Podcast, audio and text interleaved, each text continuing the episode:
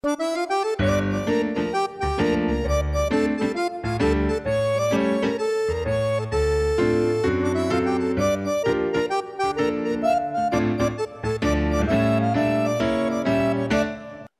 nós estamos iniciando hoje à tarde, um dia ensolarado desse frio que chegou em todo o Brasil, mas a gente com um dia ensolarado, com mais um episódio do que queremos. Como você sabe, o nosso podcast ele está em todas as plataformas de áudio para você poder ouvir, para você poder comentar, enfim, a gente quer tirar novas ideias. Eu vinha comentando agora há pouco aqui com os nossos convidados o Gabriel Cano e o Gilson Rodrigues, que têm experiência nesse assunto nós vamos falar. É um assunto que parece cotidiano, porque todo mundo já ouviu falar, né? em função dessa coisa da, da gente estar tá assistindo as televisões. E hoje muita gente fala: olha, o Brasil é um país agro, né? um país do agronegócio, do agronegócio. E a gente sempre associa o agro àquilo que naturalmente deu mais resultado, aparentemente, né? as grandes exportações dos grãos, commodities, questão das nossas proteínas, né? Quem não lembra, o boi, os porcos, a questão da, da, dos frangos, enfim, o Brasil é maior em muitas coisas no mundo, mas nós ainda temos uma divisão ingrata, um monte de gente passando necessidade. Aqui no Brasil, quase 20 milhões de pessoas que não fossem os recursos alternativos, talvez tivessem passado ainda mais necessidade. E aí surgiu é, entre o nosso pessoal uma curiosidade: será que é possível? Será que é possível a gente imaginar que nem tudo que é agro é rural, é distante, né? fica lá na, no sítio, na fazenda, é distante, né? Será que eu consigo trazer o que é agro aqui para próximo da minha casa? Eu sei que todo mundo curte ter uma planta, talvez um tempero, é, às vezes a pessoa cria um bichinho, mas criar profissionalmente, será que é possível? Então, a gente foi buscar duas pessoas que estão habituadas a isso, que de alguma forma trabalham, incentivam isso e que são especialistas, né? são especialistas, que já conhecem esse tema. E nós vamos falar exatamente sobre isso. Então, nós temos dois convidados hoje especiais aqui, o Gabriel Cano, Gabriel que é formado em administração de empresas pela GV, trabalhou mais de seis anos num fundo privado exatamente focado em investimentos brasileiros, em tudo que o Brasil poderia gerar de investimentos. É cofundador e CEO da Fazul, uma rede de fazendas urbanas. Veja, fazenda urbana, né? Não é uma coisa que a gente está muito habituado, mas ele vai comentar com a gente. O Gilson Rodrigues, o Gilson é presidente do G10 Favelas, é CEO também do G10 Bank, que é um empreendedor social, é consultor, líder comunitário, tem uma longa experiência com isso. Ele recentemente está liderando é, um comitê de favelas, é, os presidentes de rua, que é uma iniciativa de combate à pandemia é, do coronavírus e também um impacto, a possibilidade de fazer um impacto menor né, na questão das favelas, onde as pessoas passaram mais dificuldades, inclusive na alimentação, enfim. Então, nós queremos, antes de iniciar esse bate-papo, né, a gente falar que, é, dentro dessa agricultura urbana, é, nós trouxemos essas pessoas porque são pessoas que a gente conheceu e sabe que tem experiência. Mas eu sei que você aí, você que está nos vendo, às vezes tem uma outra experiência e a gente quer conhecê-la também. Se você, quem sabe, dá uma ideia diferente aí, de uma outra forma, você nos manda e a gente agrega aqui e vai buscar também aí a imagem com você sobre coisas que a gente pode pensar sobre agricultura urbana, né? Então, vamos começar aí com o Gilson. Gilson, é, essa sua atuação na esfera social que incrementa, que atrai a agricultura urbana, promovendo a alimentação saudável, as coisas é, com qualidade e ao mesmo tempo próximas, né? O que você, como é que surgiu essa experiência? Olá, Márcio. Olá, Gabriel. Primeiro prazer de poder estar aqui compartilhando um pouco das nossas experiências aqui de Paraisópolis e do G10. É, a nossa experiência com hortas comunitárias, em especial com dois programas que nós chamamos um chamado Agrofavela, estimação da favela também pode ser agro, a gente quer ser pop. é, e também tudo, o é. programa quer ser tudo, né? Nós queremos também ter a oportunidade de levar esse tipo de, de serviço e oportunidades para a comunidade. E o outro é o programa Horta na Laje, né? Ele surgiu basicamente porque nas comunidades do Brasil você vai olhar para a população, uma população em sua maioria nordestina, que estão acostumados na sua, na sua, na sua cidade natal produzir horta, consumir coisas saudáveis, viver dessa agricultura familiar. Né? E quando cheguei nas cidades grandes, na capital, é aquela cidade de cimento, de pedra, que não tem espaço para nada, que o metro quadrado vale muito, que você plantar, é, abre aspas, não vale a pena. Então, nós decidimos, a partir dessa inspiração e do desejo de voltar a cultivar a terra, resgatar um pouco isso, trazer alimentação saudável, combater a fome e malnutrição, criar programas em que, mesmo em baldes, em cima de uma laje, as pessoas podem cultivar a sua horta. E também criando aqui um programa de agricultura, que nós temos o objetivo de formar mil fazendeiras urbanas. Nós temos aqui na Agrofavela, basicamente, uma, é, uma, é uma fazenda urbana que nós estamos ampliando e levando para o Brasil inteiro. Nós lançamos em Paraisópolis, inauguramos em Heliópolis e vamos partir agora para Coroadinho, no Maranhão, Casa Amarela, em Pernambuco, e também vamos fazer uma atividade no Pará. Então, tem sido bem legal poder levar essa experiência, que é basicamente resgatar um pouco do histórico da população, de comer bem, como comia no norte, né? Você fala que onde comia comedores, mas comia bem. Comia legumes, comia frutas é, da, da, da, época, verduras, então promovendo a, é, a boa alimentação, combatendo a fome e a malnutrição. E como é que é para entender na prática? A pessoa é, impermeabiliza a laje ou, é, ou, como é que começa esse assunto? Assim, é, é a partir da laje mesmo?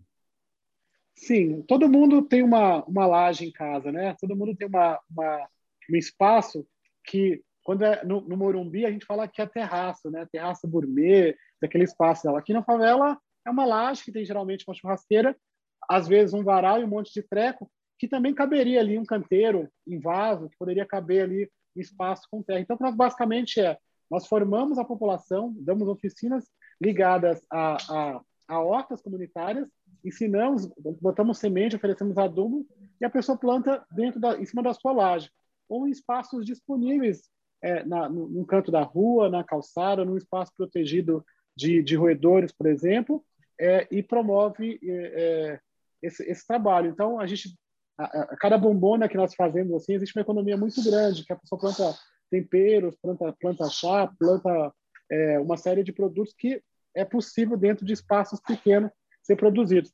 Aqui no nosso, no nosso, no nosso, nosso pavilhão, nós estamos aqui no pavilhão social do G10 Favelas. Eu posso até mostrar um pouquinho da nossa agrofavela. Mostra aí, mostra um pouco desse, desse tour aqui, desse espaço com, com vocês. A nossa horta é praticamente uma grande instalação, né, em que as pessoas vêm aqui e podem ter acesso a tudo isso aqui. Olha só, a nossa horta. Então, basicamente, são espaços em vasos que nós utilizamos. Neste caso aqui, era um estacionamento é, vazio. Nós ocupamos esse estacionamento com uma série de, de, de baldes colocamos nos baldes, neste caso aqui, para não furar o chão, e fizemos uma instalação bem bonita ali em cima nessa nesse tanque que vocês estão vendo aqui nessa torre. Vamos fazer o desenho do João Pai de Feijão, que a ideia é que as crianças possam se inspirar também na plantação, porque quando você olha para cima você vai ver o céu, né? Então a gente está inspirando as crianças, oferecendo uma boa alimentação em baldes e também fazendo trabalho de hidroponia. Tá vendo aqui, ó? Ah. Então, só nessa hidropônica aqui nós temos 900 pés, 900 é, verduras, legumes que nós colocamos aqui. Aqui é o nosso berçário, são nossas plantinhas. Daqui ela vai parar aqui neste espaço e um mês elas estão prontas para serem é, vai para o prato, né, para a mesa. E aí, através das oficinas com as mulheres aqui principalmente trabalham, nós oferecemos para elas, além dos baldes, das, das plantas, né, das mudas todas, nós estamos agora fazendo um programa de poder levar essa mini hidropônica para casa, tá vendo?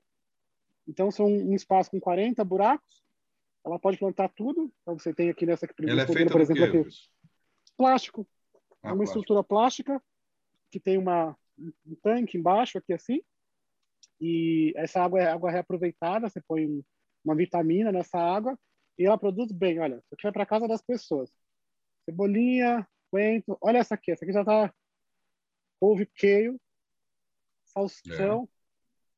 Produz tudo. Então as pessoas estão indo para casa com essa, levando para casa depois das oficinas. E o espaço é bonito, é agradável, é, as pessoas gostam muito, quer ter em casa. Então a gente está inspirando, porque por vezes as pessoas acham que é caro ter uma boa alimentação, que é difícil fazer o orgânico, por exemplo, que a gente tem feito nos baldes. E quando chega aqui se depara com outra realidade. Qualquer cantinho dá para fazer. Uma caixa dessa, por exemplo, aqui, você pode colocar várias variedades de, de temperos, de chás, mesmo misturado, que funciona. A gente tem feito esse, esse trabalho. Ó. Isso aqui são mudinhas, sementes que nós plantamos, olha.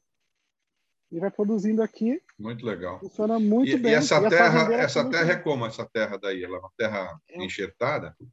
Sim, é uma terra adubada, ela já vem adubada. A gente está montando aqui o trabalho para é, produzir nosso, nosso próprio adubo, mas ainda nós não estamos fazendo ainda, por questão logística de espaço, mas em breve nós vamos fazer. E a ideia é poder fornecer adubo, inclusive, para outros lugares. Nossa ideia é levar e disseminar um trabalho de hortas comunitárias pelo Brasil, percebendo que é uma alternativa a essa questão da boa alimentação, mas também do combate à fome. Nós percebemos que no último período aumentou a fila da fome aqui em Paraisópolis, no Brasil inteiro, a necessidade. Hoje, nós temos 55% da população vivendo uma situação de insegurança alimentar. E o Brasil é rico, né? O Brasil é um rico, né? Quando a gente fala que é agro, que tem muito alimento aí que podia estar sendo distribuído, mas para ter que esse, essa consciência ser despertada, nós temos alternativas de produção de alimentos em nossa própria casa, em espaços pequenos, em praças que estão abandonadas, e cada um poder utilizar pensar um pouco nessas alternativas e dar as condições para a população poder sobreviver, eu acho que temos solução, né? O Brasil tem jeito, né? E essa terra produz muita coisa. É, e o, super legal é que assim você transforma uma área que às vezes não só é, para todo mundo é inútil, mas ela até faz a pessoa ficar para baixo. Que geralmente numa laje, se você não está fazendo churrasco, aquilo ali você começa a guardar treco ali, coisa velha, né? juntando coisa para dengue, enfim, quando você põe uma coisa assim, fica super bonito, né? Todo mundo acaba subindo e resgata a autoestima das pessoas, da sua, da sua casa, né? Enfim, muito legal. Deixa eu ver a, a experiência. Gabriel, você é formado em administração, foi da área financeira, atua nessa área, enfim. O que, que foi que te levou a essa mudança drástica aí de, de, de de atividade, Gabriel? Putz, acho que eu cansei, assim. acho que tem muita gente que passa muito tempo em mercado financeiro, assim. Eu comecei, enfim, estagiei já em mercado financeiro, então passei a vida inteira lá. E aí chegou um momento que acho que muita gente começa, pô, será que é isso? Será que, que é isso que eu quero, etc. E, e aí tinha esse projeto, né, que era um projeto que, na verdade, meu padrasto que idealizou, é, mas ele tinha outra empresa, então não tinha meio que quem tocar. Então eu estava nesse, sei lá, nessa insatisfação ali trabalhando no mercado financeiro e esse projeto engavetado. Eu falei, pô, e, e se eu não pegar isso e testar, né? O máximo vai acontecer é não dar certo, não gostar, enfim, qualquer coisa, mas pelo menos eu vou para frente. Então foi meio que essa, esse o gancho que eu, que eu peguei. E daí você é, precisa ter uma certa coragem para o cara falar, não, agora eu vou largar isso aqui, fazer aquilo ali. É um tal, pouco, é meio certa... assustador. É, mas também dá uma paz de espírito quando você faz aquilo que você curte, quando é vocacionado, né? Enfim. É, e aí você tem uma curva de aprendizado muito bacana, assim. Tem muita gente que, que, que, fala hoje em dia, assim, mais molecada, que é tipo, cara, o, o novo MBA é empreender, né? O novo então, assim, o que você vai aprender empreendendo, dando certo ou não dando certo, é, é uma curva de aprendizado que você não teria em nenhuma escola, em nenhum pós, nem nada, sabe? É uma parada que, que ou você está lá vivendo ou não. E no caso da Fazu, começou por onde? Qual foi o, o, o, o primeiro caso, assim, o lugar físico? Então, a Fazu é engraçado, porque a gente tentou fazer muito parecido com o que o Gilson fez, mas ele foi muito mais bem sucedido que a gente. Então, a nossa tese era realmente assim: é, é exatamente o que ele falou. Pô, a gente olha para a favela, tem tanta laje, é, tem tanta gente é, sem trabalho e sem alimentação, que era fazer um. Cara, muito do que o Gilson fez, assim, só que a gente não, não conseguiu executar tão bem. É, então, a primeira fase que existiu foi ali no, no Jardim São Luís, ali perto do Morumbi, né, lá na, na zona sul de São Paulo que a gente pegou uma ONG é, que tinha ali dentro da comunidade e instalou uma fazenda hidropônica. E, e lá a gente, enfim, começou uma produçãozinha de rúcula, de hortaliça, etc. Mas a gente tinha muita dificuldade de, de fazer uma produção primeiro que era tão pequena, é, que era só uma hortinha hidropônica, então não era, não tinha essa escala que, que o Gilson tem, que pô, você tem uma equipe, você tem gente, você tem é, para ficar de olho o dia inteiro. Então era uma coisa muito muito inicial e as pessoas que tomavam conta não era a principal é, fonte de renda, ou principal coisa uhum. que ele fazia da vida. Então assim era muito difícil exigir, enfim, da pessoa que está lá que não é a fonte de renda dela, cara, você vai ter que, você nunca, você nunca produziu uma rúcula e, e, e você esperar que a pessoa, pô, daqui um mês, dois meses eu quero uma rúcula incrível porque eu vou vender sei lá onde, é muito difícil. Então a gente começou a mudar um pouco o modelo de negócio é, e, e, e, continuar com a tese de aproveitar esses espaços sem prévio uso, que é o que você falou, espaço pô, que não serve para nada, né? Então não só na, nas comunidades a gente tem isso, mas se a gente olhar São Paulo por cima, pô, todos os bairros têm isso. Uh, então, basicamente a gente tenta achar essas parcerias ou essas sublocações e a gente instala essa fazenda hidropônica nesses locais. Então, hoje, por exemplo, a gente tem uma fazenda instalada numa laje de um restaurante na Vila Olímpia, que basicamente só pegava chuva, né? Então a gente falou, cara, deixa a gente usar aqui, a gente paga um aluguelzinho. É, a gente deu uma pausa numa parceria que a gente tinha, mas era uma ONG no Brooklyn também, que eles tinham um super quintal, então, pô, vamos fechar uma parceria que a gente instala aqui, a gente eh, gera renda é, para algum funcionário de vocês que toma conta da fazenda, etc. Então, é, a tese é muito parecida, mas a gente caminhou, acabou caminhando para um outro lado, que é ampliar um pouco esse espaço e não focar tanto na, na comunidade. Mas a pessoa que trabalha nesse espaço sempre são, por exemplo, a gente tira a molecada que está pedalando na RAP, no iFood, 12 horas por dia no meio da marginal. Então, a gente, pô, a gente pega essa molecada, fala, cara, agora vamos aprender a, a fazer a colheita, tipo, num espaço muito mais seguro, ganhando muito melhor, etc. Então, a gente acha que a gente consegue gerar um, é, além da alimentação, um, é, para a população em geral, esse, esse benefício social. É, inclusive, a gente tem é, percebido, talvez até reiterado, né, com os erros que a gente, enfim, acabou acompanhando dessas mais recentes situações é, de falta de, de cuidado, de esmero ambiental nacionais, né, nacionais, assim, com o peso do, do país, porque é, há uma certa contramão do ponto de vista financeiro. Os produtos que conseguem, de alguma maneira, ter um carimbo de que não tem o agrotóxico e não tem, enfim, eles eles agregam um valor, né? Quer dizer, então quando uhum. o país, quando o Brasil é, consegue passar uma sensação de que seus produtos são politicamente corretos, é, uhum. ambientalmente corretos, enfim, eles agregam valores mundialmente. A gente poderia ter aí uma experiência super bacana de um pouco de incentivo público, né? A gente ter aí uma um agregado muito forte, por exemplo, deve ter uma uma uma coisa lastreada quando você reutiliza as águas, por exemplo, nas favelas, em especial essas da laje, você está evitando que elas escorram pelas ruas e, por vezes, depois é, caiam em lugares indevidos, né? Que a gente sempre tem enchente, problemas, enfim. E é, o estudo que me passaram aqui de duas professoras, né, Maeva Dang e Michele Sampaio, que vocês devem conhecer de nome, enfim, falam na possibilidade de chegar no Rio de Janeiro a 1.400 hectares é, de agricultura urbana só com lajes.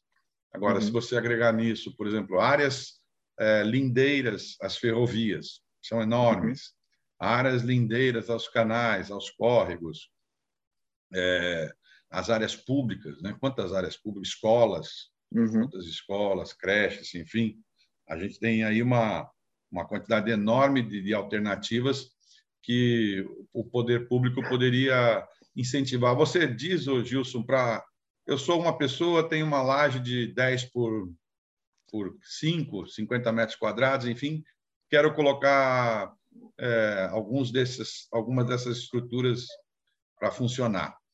Qual é o custo que eu tenho para, se eu tivesse que comprar isso para poder é, fazer, produzir, se eu não tivesse nenhum tipo de ajuda, quanto eu gasto para poder fazer isso é, inicialmente para cada um das, das, desses vasos ou não sei como é que você chama essa estrutura que você tem aí? O morador, neste momento, não paga nada. Né? Nós fazemos um trabalho de apoio. Nós temos aqui um programa em parceria com o Instituto Sapperhuger, que é uma, um instituto mantido pela Sodexo. E a gente tem mantido, temos um edital na, em Paris, o ano passado, e temos segurado bastante esse trabalho com uma equipe, mas para uma pessoa que quiser começar a produzir em casa, em balde, um balde é um balde que pode ser reaproveitado, descontaminado, se for o caso, e utilizar um balde que pode comprar no supermercado, uma terra, e, então, assim, eu imagino que com 50 reais você já consiga produzir alguma coisa. Cebolinha, tempero. Nós temos feito oficinas em que nós reaproveitamos as garrafas PET, por exemplo. E você, você pode plantar alecrim, cebolinha, coentro. Então, depende do tamanho que a pessoa gostaria de fazer. Mais uma bombona, por exemplo, com, uma, com terra é, é, e, e, algumas sementes, 50 reais você gasta. Então, é barato fazer. No, no nosso é. protótipo de hidroponia, você consegue fazer aquele protótipo todo por 900 reais. E está caro ainda. Eles estão colocando muitos produtos melhores, mais elaborados, mas dá para fazer ele muito mais barato. A gente tem tido demanda, inclusive, de venda para as pessoas que vindo visitar aqui. Nós estamos conversando muito com a Leroy Merlin. A Leroy Merlin gostaria de ter o nosso protótipo sendo vendido lá nas lojas. Então, nós estamos negociando esse programa e vamos criar um programa, inclusive, chamado Adote uma Horta, para que as pessoas possam ajudar a financiar esse protótipo com 40 espacinhos para sementes. A, ideia dos 40 lugares, nós pensamos primeiro num, num, num trabalho em que fosse para fosse com 30 buracos, um para cada dia. Eu falei, vamos colocar logo 40, que a pessoa pode colocar mais variedade, facilita bastante. Então, é fácil, é simples de fazer, é você pegar semente, pegar terra, achar um espaço, um recipiente para colocar e funciona bem. Quer dizer, um protótipo desse da, do, da hidroponia para fazer 40 buraquinhos produzirem, eu tenho é, essa ordem de grandeza aí, tipo, em valores de hoje, 900 reais, a pessoa consegue fazer aquilo funcionar. Exatamente. Produz e todo mês, 30 dias, ela tem alface, por exemplo. Ela pode ter 40 pés de alface, pode ter um tempero. A ideia é que cada buraco ela utiliza para uma coisa diferente, né? Mas já depende da família o que nós estamos pensando é muito do que o Gabriel está falando. Nós já tivemos proposta aqui de é, é, empresas, por exemplo, que querem comprar, a cozinha quer comprar os nossos produtos. Mas, neste momento, nós estamos utilizando parte desses produtos dentro da nossa própria cozinha, num trabalho que nós temos chamado Mãos de Maria, que é a distribuição de marmitas aqui durante esse processo de pandemia e durante as oficinas as mulheres também levam esse, esse, esse plantio. Mas nós estamos trabalhando para criar um processo de mais escalas, para ter cada vez mais lajes e a gente começar a vender esses produtos. Então, seria um, um primeiro momento em que nós compraríamos dos moradores para gerar trabalho e renda para eles e revenderia para um grande, um grande comprador. Então, já existe diálogo com relação a isso. Ainda não existe escala que me permita vender e doar, mas nós vamos fazer aqui. Nós devemos anunciar isso no aniversário de Paraisópolis, que vai ser em setembro, dia 16 de setembro. Paraisópolis faz 100 anos. Nós temos aqui uma área de 5 mil metros quadrados em que nós vamos colocar muita hidroponia, muita plantação no chão, e provavelmente, Gabriel, vai ser a maior horta, a maior fazenda urbana da cidade de São Paulo. Eu não, eu não conheço Incrível. tão grande assim, não, mas a gente é metido aqui no Paraisópolis, né? então vamos fazer uma coisa bem grande, para quando as pessoas olharem do alto, assim, passar aqui, ver aquele, aquelas vermelhas, ver um, aquele, aquela mata, assim, né? assim, vai ser a nossa Amazônia. que legal, que é uma... É incrível. Você é, Gabriel, com a tua experiência aí de, de, mercado financeiro, enfim, essas coisas que a gente, por mais que a gente deixe de, de da atividade, mas é claro que as coisas é. também marcaram sua vida, né? Esse me parece essa história da Leroy Merlin é, pegar, falar com o Gilson, tentar comprar a ideia de colocar lá, enfim, tem todo um, um apelo, né? Que a, claro, a, empresa não está naturalmente verificando quanto ela vai ter de lucro em cada uma das, das, das hidroponias que ela vai vender. Ela uhum. quer um pouco da marca, da, dessa coisa uhum. do, do, do, sustentado dentro, enfim. Então, como você falou que tem uma experiência com restaurante é, na Vila Olímpia, enfim, é, isso também, assim, para efeito de restaurante, que é um, é uma atividade muito densa em São Paulo, né? Ainda uhum. com tudo que nós passamos com tanta dificuldade, ainda é uma das atividades que mais gera emprego, né? Os restaurantes, as, a, todas as partes comestíveis, enfim. É claro que seria muito simpático é, para qualquer restaurante falar, olha, eu produzo, ah, ou então eu compro a produção é, uhum. produzida aqui do lado, nessas casas que vocês estão vendo aqui, enfim, é sempre muito simpático é, para efeito é, de marketing mesmo, né? Sim, Menos sim. Do, do, que, do que custa, mas pelo que produz, né? Agora, eu tenho uma dúvida, e aí é porque quando a gente que, que não é dessa área, né? Eu sempre fico a pensar que essas eu, eu, eu acho que as coisas assim ligadas à questão de hortifruti em especial, né? Que aliás elas até dispensam a aquisição quando o poder público vai comprar hortifruti, ele é dispensado é, em, em alguns casos de licitação, exatamente para ele poder incentivar a criação. Então, uhum. eu poderia, por exemplo, sou prefeito de São Paulo, supondo, né? Então eu falo, eu vou comprar a produção de 2022, 2023 feitas em Paraisópolis, é, de X pés de alface, X pés de rúcula, enfim, antecipadamente. E, uhum. e antecipo essa compra para que cada um morador possa ele fazer com o dinheiro que a prefeitura faz, como se fosse um incremento né, financeiro, para que ele possa comprar antecipadamente e montar toda a estrutura. E depois da produção que ele for fazer, eu compro, como hoje se faz com a cana e com outros produtos. Mas eu sempre acho que os hortifrutis são são de custos, é, aliás, de valores finais baratos em relação uhum. a outras coisas. Né?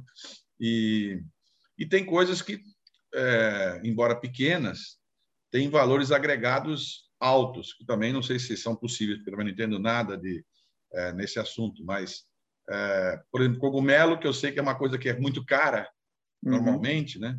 e que pode ser produzido em, em, em pequenas porções também, essas coisas de menores que podem produzir mais.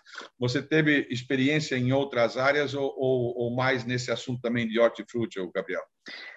Mais no hortifruti, a gente sempre focou na hidroponia, né? A gente acha que a hidroponia é, o, é um jeito mais, entre aspas, democrático e desenvolvido para você produzir. Então, você consegue ter uma, uma, uma, escala melhor na metragem que você tiver. Você tem uma, um aproveitamento melhor do espaço.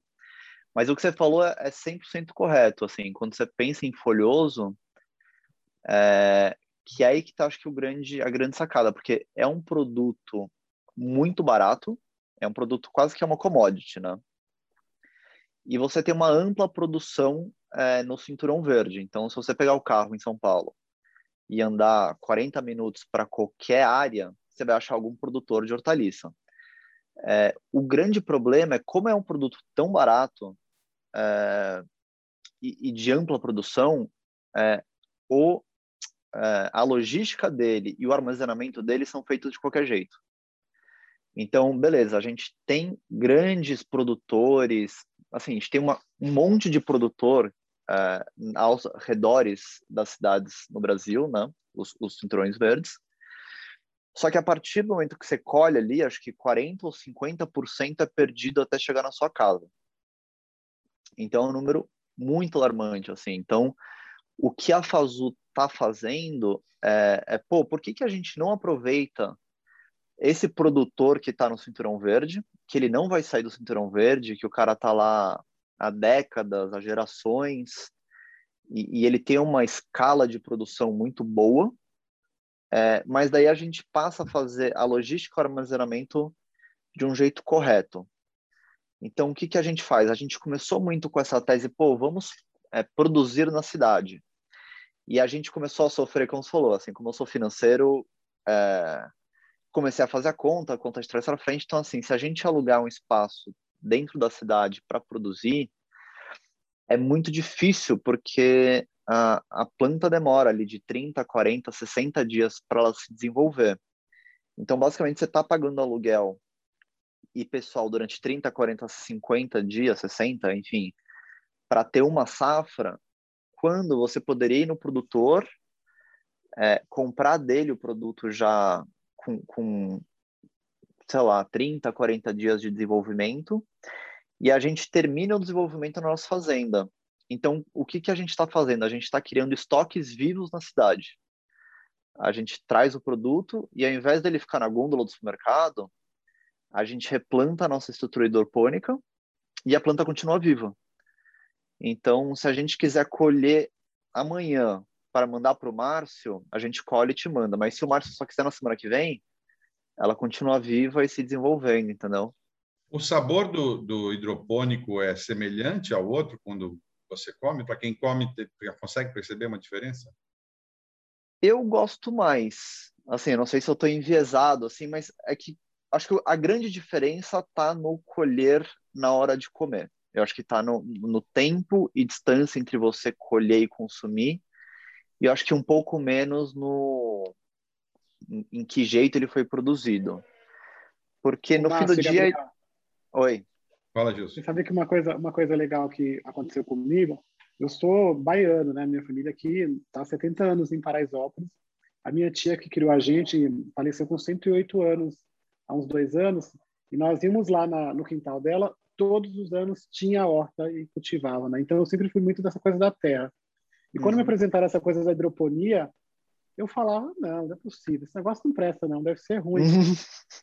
E aí nós falamos, vamos experimentar. Eu falei, vocês vão montar uma aqui, traz aqui que eu vou experimentar para ver se funciona mesmo. E, quando a gente viu, olhou, parece, a minha sensação é que a folha é mais fibrosa, é mais gostosa, ela, ela é, é. bonita, é. agradável aos olhos, tem uma cor. Eu não sei a o que, cor que é. diferente, se... né? A cor é então, é mais eu, verde. A minha sensação é que é muito mais gostosa. E olha que eu sou da terra, assim, mas é muito mais gostoso, minha impressão. Eu demorei para ser convencido, mas em quando termos, eu olhei, falei, Em termos de doença ou de, é, de bichinhos, enfim, é, é, é mais fácil é, no hidropônico ou é semelhante o, o, tipo do cuidado que tem que ter com um ou com o outro? Porque parece que o da terra teria, ficaria mais acessível a, a ter problemas, né? Quer responder essa, Gilson? Tecnicamente, eu não sei responder. Aqui na nossa não tem. Mas dentro do nosso programa aqui, do, quando é, na, no, que é no chão, nós trouxemos uma, uma especialista que disse que se nós plantássemos algumas flores, a, a, a, os bichinhos não pegariam nas, nas hortaliças. Isso acontece. Então, quando você vai ver aqui ao longo da nossa horta, você vai ver várias flores, você vai ver várias, vários tipos de, de, de plantas misturadas com, com, com alimentos que é um, um, uma espécie de proteção para que essas pragas não venham. Então, aí fomos uns especialistas nos ensinou e nós temos utilizado aqui, tem funcionado. Na hidroponia não tem, eu não sei tecnicamente se o Gabriel sabe responder isso. Mas, a hidroponia é muito é, pouco. Pelo que a gente sente na nossa fazenda, é quase zero. A gente teve que, assim, de desperdício por causa de algum, alguma praguinha, o bichinho é muito, muito pouco. É, eu acho que isso vem muito porque a, a planta hidropônica é, ela acaba sendo mais forte porque você consegue dosar exatamente o tipo de nutriente que ela recebe nas fases de evolução dela. É, então você consegue dosar, putz, a quantidade de ferro, a quantidade de cálcio, a quantidade de não sei o que, dada a temperatura do ambiente e o estágio de evolução dela. Então, basicamente, da, você.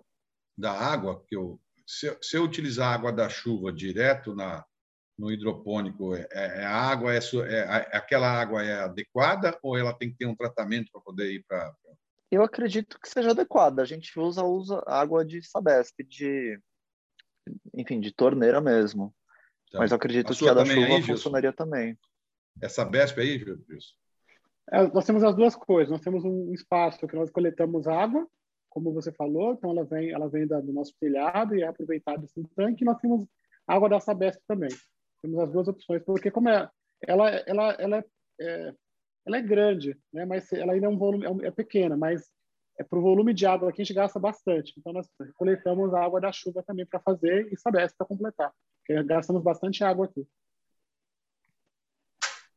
Tá. Olha, vocês estão nos ouvindo aqui, quem chegou agora há pouco, né? Nós estamos com duas pessoas especializadas, dois rapazes que enfim, dedicam sua vida para atividades é, públicas, não públicas é, no sentido de servidor público, mas que fazem coisas que são boas ao público. Eles, eles de alguma forma, estão defendendo, incrementando o, o, a questão de agricultura em áreas urbanas, né? seja em favelas, em ocupações, em residências, né? o tipo do sonho ideal, a gente ter próximo de casa, você vai lá e fala, olha, colhe hoje é, um pé de alface, faz hoje um rabanete, enfim, e você, como todo mundo fala, né, peguei no quintal de casa. Então, esse pegar no quintal de casa, que a gente achava antigamente que era uma coisa que dependia de um espaço físico grande, eles estão nos mostrando aqui experiências bem-sucedidas de espaços menores.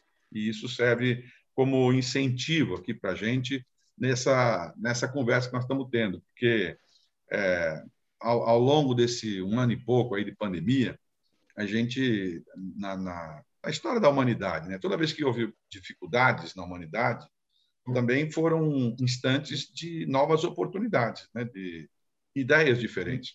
Uhum. Eu, eu reforço que nós estamos hoje fazendo aqui uma conversa com três pessoas, né, com três pessoas pela internet, cada um está num ponto diferente, cada um está numa posição diferente, sem precisar fazer deslocamento. Se fosse antigamente, certamente nós faríamos isso em conjunto, né?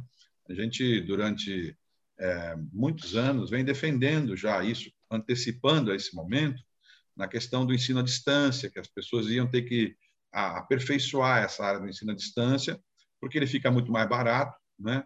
E ele fica é, muito mais possível para todo mundo. Eu me recordo, o Gilson e Gabriel, que a gente, é, quando começou aqui em São Paulo, eu dizia muito para o governador na época, dizia, olha, é, São Paulo tem esse peso importante dentro do Brasil, são Paulo é um estado poderoso do ponto de vista financeiro, um estado muito desenvolvido, porque a gente conseguiu compartimentar em cada pedacinho de chão. Alguém se especializou muito em determinado assunto. Você pega uma, um dardo de uma seta assim, joga no mapa de São Paulo, em qualquer cidade que cair lá, se você for olhar, das 645, tem uma atividade que a cidade é muito especializada naquele assunto. Né? É, vai do gengibre aqui em Tapiraí, que é a capital do hemisfério sul do gengibre, a ostra em Cananéia, enfim, quer dizer, em, em cada, cada pedaço de chão né, tem, um, tem uma atividade especializada. E para fazer isso, a gente contou muito com o conhecimento. O conhecimento foi adquirido através do esforço de todos nós com as nossas universidades. Né? Quando a gente fala hoje, é, hoje a gente fala de Embrapa, mas a Embrapa tem todo um histórico de chegar na Embrapa, né? A questão da, da Unesp, é o que é o que a Unesp produziu de conhecimento, a própria USP, a Unicamp, com conhecimentos que nos levaram a sermos os maiores produtores em determinadas áreas. Quando eu lembro que há 500 anos atrás os portugueses começaram a plantar cana eh, lá em São Vicente, onde eu, onde, da minha terra de origem lá, e, e, até hoje nós ainda somos o maior produtor de álcool, de, de, de etanol e de açúcar no estado de São Paulo. Dizer, esse conhecimento que foi é, acumulado ao longo de todos esses anos. Né? Então, é, o que, que é justo? Que a gente divida esse conhecimento com mais pessoas, porque, afinal de contas, as universidades públicas elas são sustentadas com recurso público que todos nós pagamos impostos. Então, é, criar alternativa naquele tempo de fazer tudo isso presencialmente era muito caro. Mas agora não. Nós temos essa rede é, importante aqui é, que, que nos permite pegar um conhecimento de alguém que conhece muito determinado assunto e compartilhar com outras pessoas para que, de repente, a mesma experiência que o Gilson teve, que o Gabriel teve em outros lugares, a gente possa replicar. Eu tenho certeza que, para eles, acaba sendo também um orgulho quando você pega um pedaço do seu conhecimento e vê alguém fazendo alguma coisa que deu parecido lá do outro lado. E aí não tem a tendência é, política ou partidária, pelo contrário, a pessoa faz e quer ver que o outro faça melhor, até que evolua em determinadas áreas. Então, para todos vocês que estão nos ouvindo aqui, esses dois, tanto o Gabriel Cano quanto o Gilson Rodrigues, vão é, estar à, à disposição né, de vocês, se vocês quiserem fazer contato, tenho certeza, vocês vão mandar para a gente aí é, algum tipo de contato e nós vamos é, pedindo a eles, é claro, né, que eles pudessem orientar essas pessoas dentro dessas possibilidades. E para nós que atuamos é, no mundo administrativo do ponto de vista já das, de exercermos cargos públicos, fica a lição né, de, de gente que conseguiu encontrar é, do limão a limonada, né, de fazer da dificuldade é, pensar uma coisa que ninguém nunca tinha pensado. É, quando alguém, se você me perguntar amanhã se o sujeito vai ser prefeito em Guarulhos e vai ter uma secretaria da agricultura, pessoa vai falar, mas para quê, né? Em Guarulhos, uma secretaria uhum. de agricultura. De repente, você faz a, a, a, alguém pensando nisso, alguém que tenha foco nisso, né? E vai descobrir oportunidades. A gente viu em São Paulo, na capital, muitos casos que a gente estudou, mas porque São Paulo, a cidade é muito grande. Então, como mencionou o Gabriel e o Gilson, às vezes na borda da capital existem terrenos, né? Que estão que servem para o agronegócio. Mas nós queremos é que as pessoas possam fazer aí em espaços menores, em espaços, às vezes, é, num prédio coletivamente. É, olha que experiência bacana se os prédios de apartamento tiverem uma ocupação das suas lajes, a gente cria um incentivo de baixar o valor do IPTU desses prédios, né? ou tirar uma taxa qualquer. Como isso seria fácil de você criar esse equilíbrio? Para isso, o poder público tem a, a mão pesada, ele, ele tem que ter essa mão mesmo para poder incentivar, né? criar esses mecanismos de incentivo que, é, via de regra, não estão, essas soluções não estão nos técnicos, porque normalmente quem faz alguma coisa muitas vezes acaba repetindo as mesmas coisas e, portanto, os resultados são sempre iguais. Nós temos que buscar é, coisas diferentes, né? ideias diferentes o meu caso de hoje aqui. Agradecer muito ao Gabriel e ao Gilson.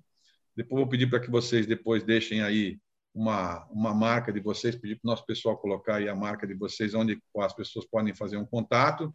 Gilson, brigadão aí pela oportunidade. 100 anos é, de Paraisópolis, que bacana, que, que talvez seja a, a, a, mais marcante de todas as comunidades de São Paulo, né? É, e, e vai levar aí um pouco, porque se sua avó era baiana, né? então eu fico pensando que já se vão aí pelo menos uns 30, 40 anos de convivência aí dentro, não é isso, Wilson? É verdade. A minha família está na quinta geração aqui em Paraisópolis, então a baianada chegou cedo aqui.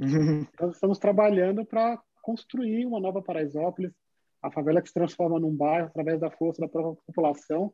São 100 anos de muito trabalho, de muitas dores, mas também de muitas alegrias e conquistas.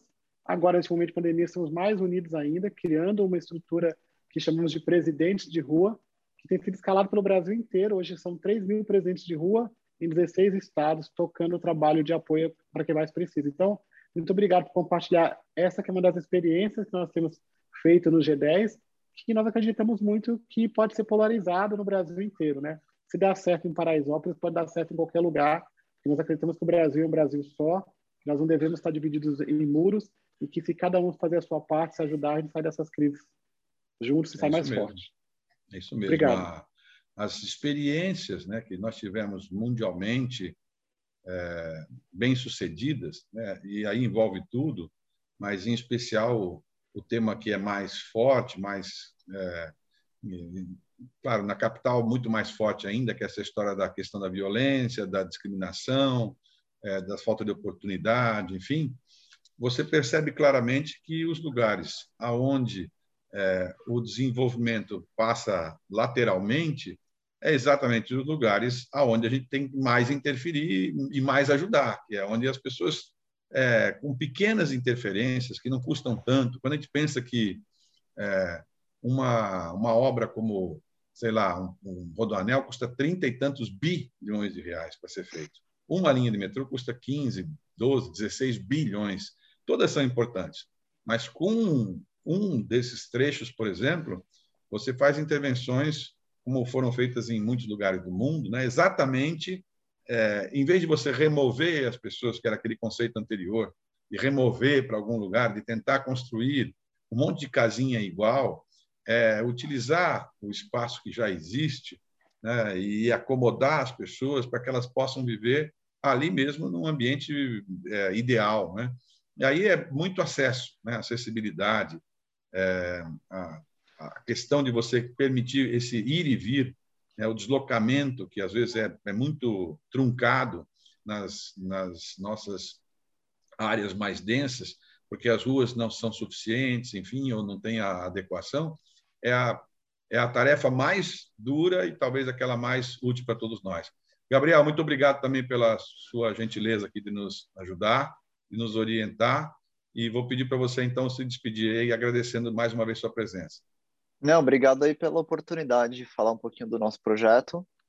Queria parabenizar também o Gilson, porque o projeto é incrível. E acho que está todo mundo alinhado, assim, no sentido, pô, é, tem tanta ineficiência, tem tanta alimento sendo jogado no lixo e tem tanta gente passando fome, assim.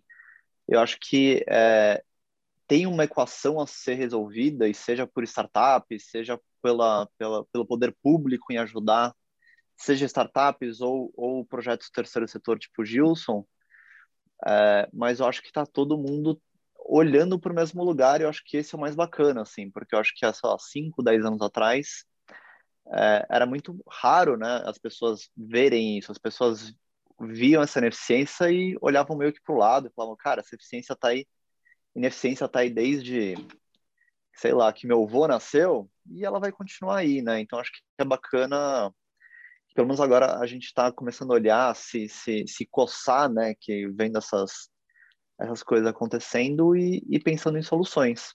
É, e eu concordo, assim, que tem que ser um esforço de todo mundo, assim.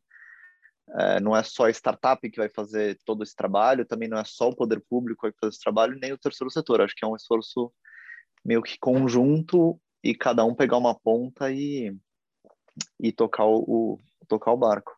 E no caso de vocês, tem uma, uma essência que é o fato de que não ficar esperando né, a prefeitura ter a ideia, o governo ter a ideia, é ao contrário, né? Dizer, é dar a uhum. ideia para que eventuais prefeituras ou governos é, possam pegar a experiência bem sucedida e disso saírem outras é, iniciativas, né? mas a partir dessa ideia, daquilo que vocês construíram. As, as grandes soluções que eu falei há pouco do Estado de São Paulo, que é muito mais compartimentado, porque quando a gente fala do agro, todo mundo tem a sensação dessas coisas grandes, né? Uhum. E o grande, embora seja poderoso, importante, mas o grande normalmente é para exportação. Né? O grande exporta. E a exportação no Brasil ela não é tributada e ela gera poucos impostos, né? Se você pensar bem, é, às vezes um alqueire de terra, se você for colocar boi, gera pouco emprego em relação a outras coisas.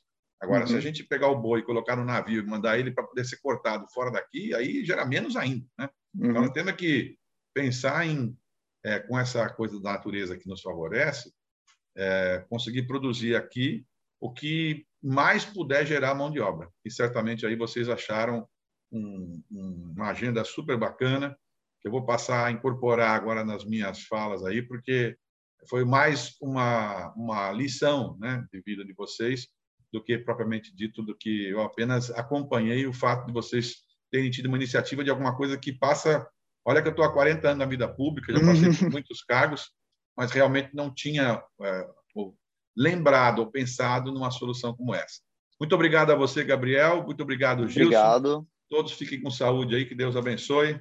A todos Amém. vocês, muito obrigado pela, pela experiência. Um abração. Valeu. Vamos continuar conversando outros assuntos que vocês vão ver que também são novidades que geram emprego, que geram renda, para a gente também, claro, todo mundo preocupado com a doença, com o problema da saúde, mas nós temos que pensar o pós, né, o pós tudo isso. Como é que a gente vai sair dessa encrenca aí, né?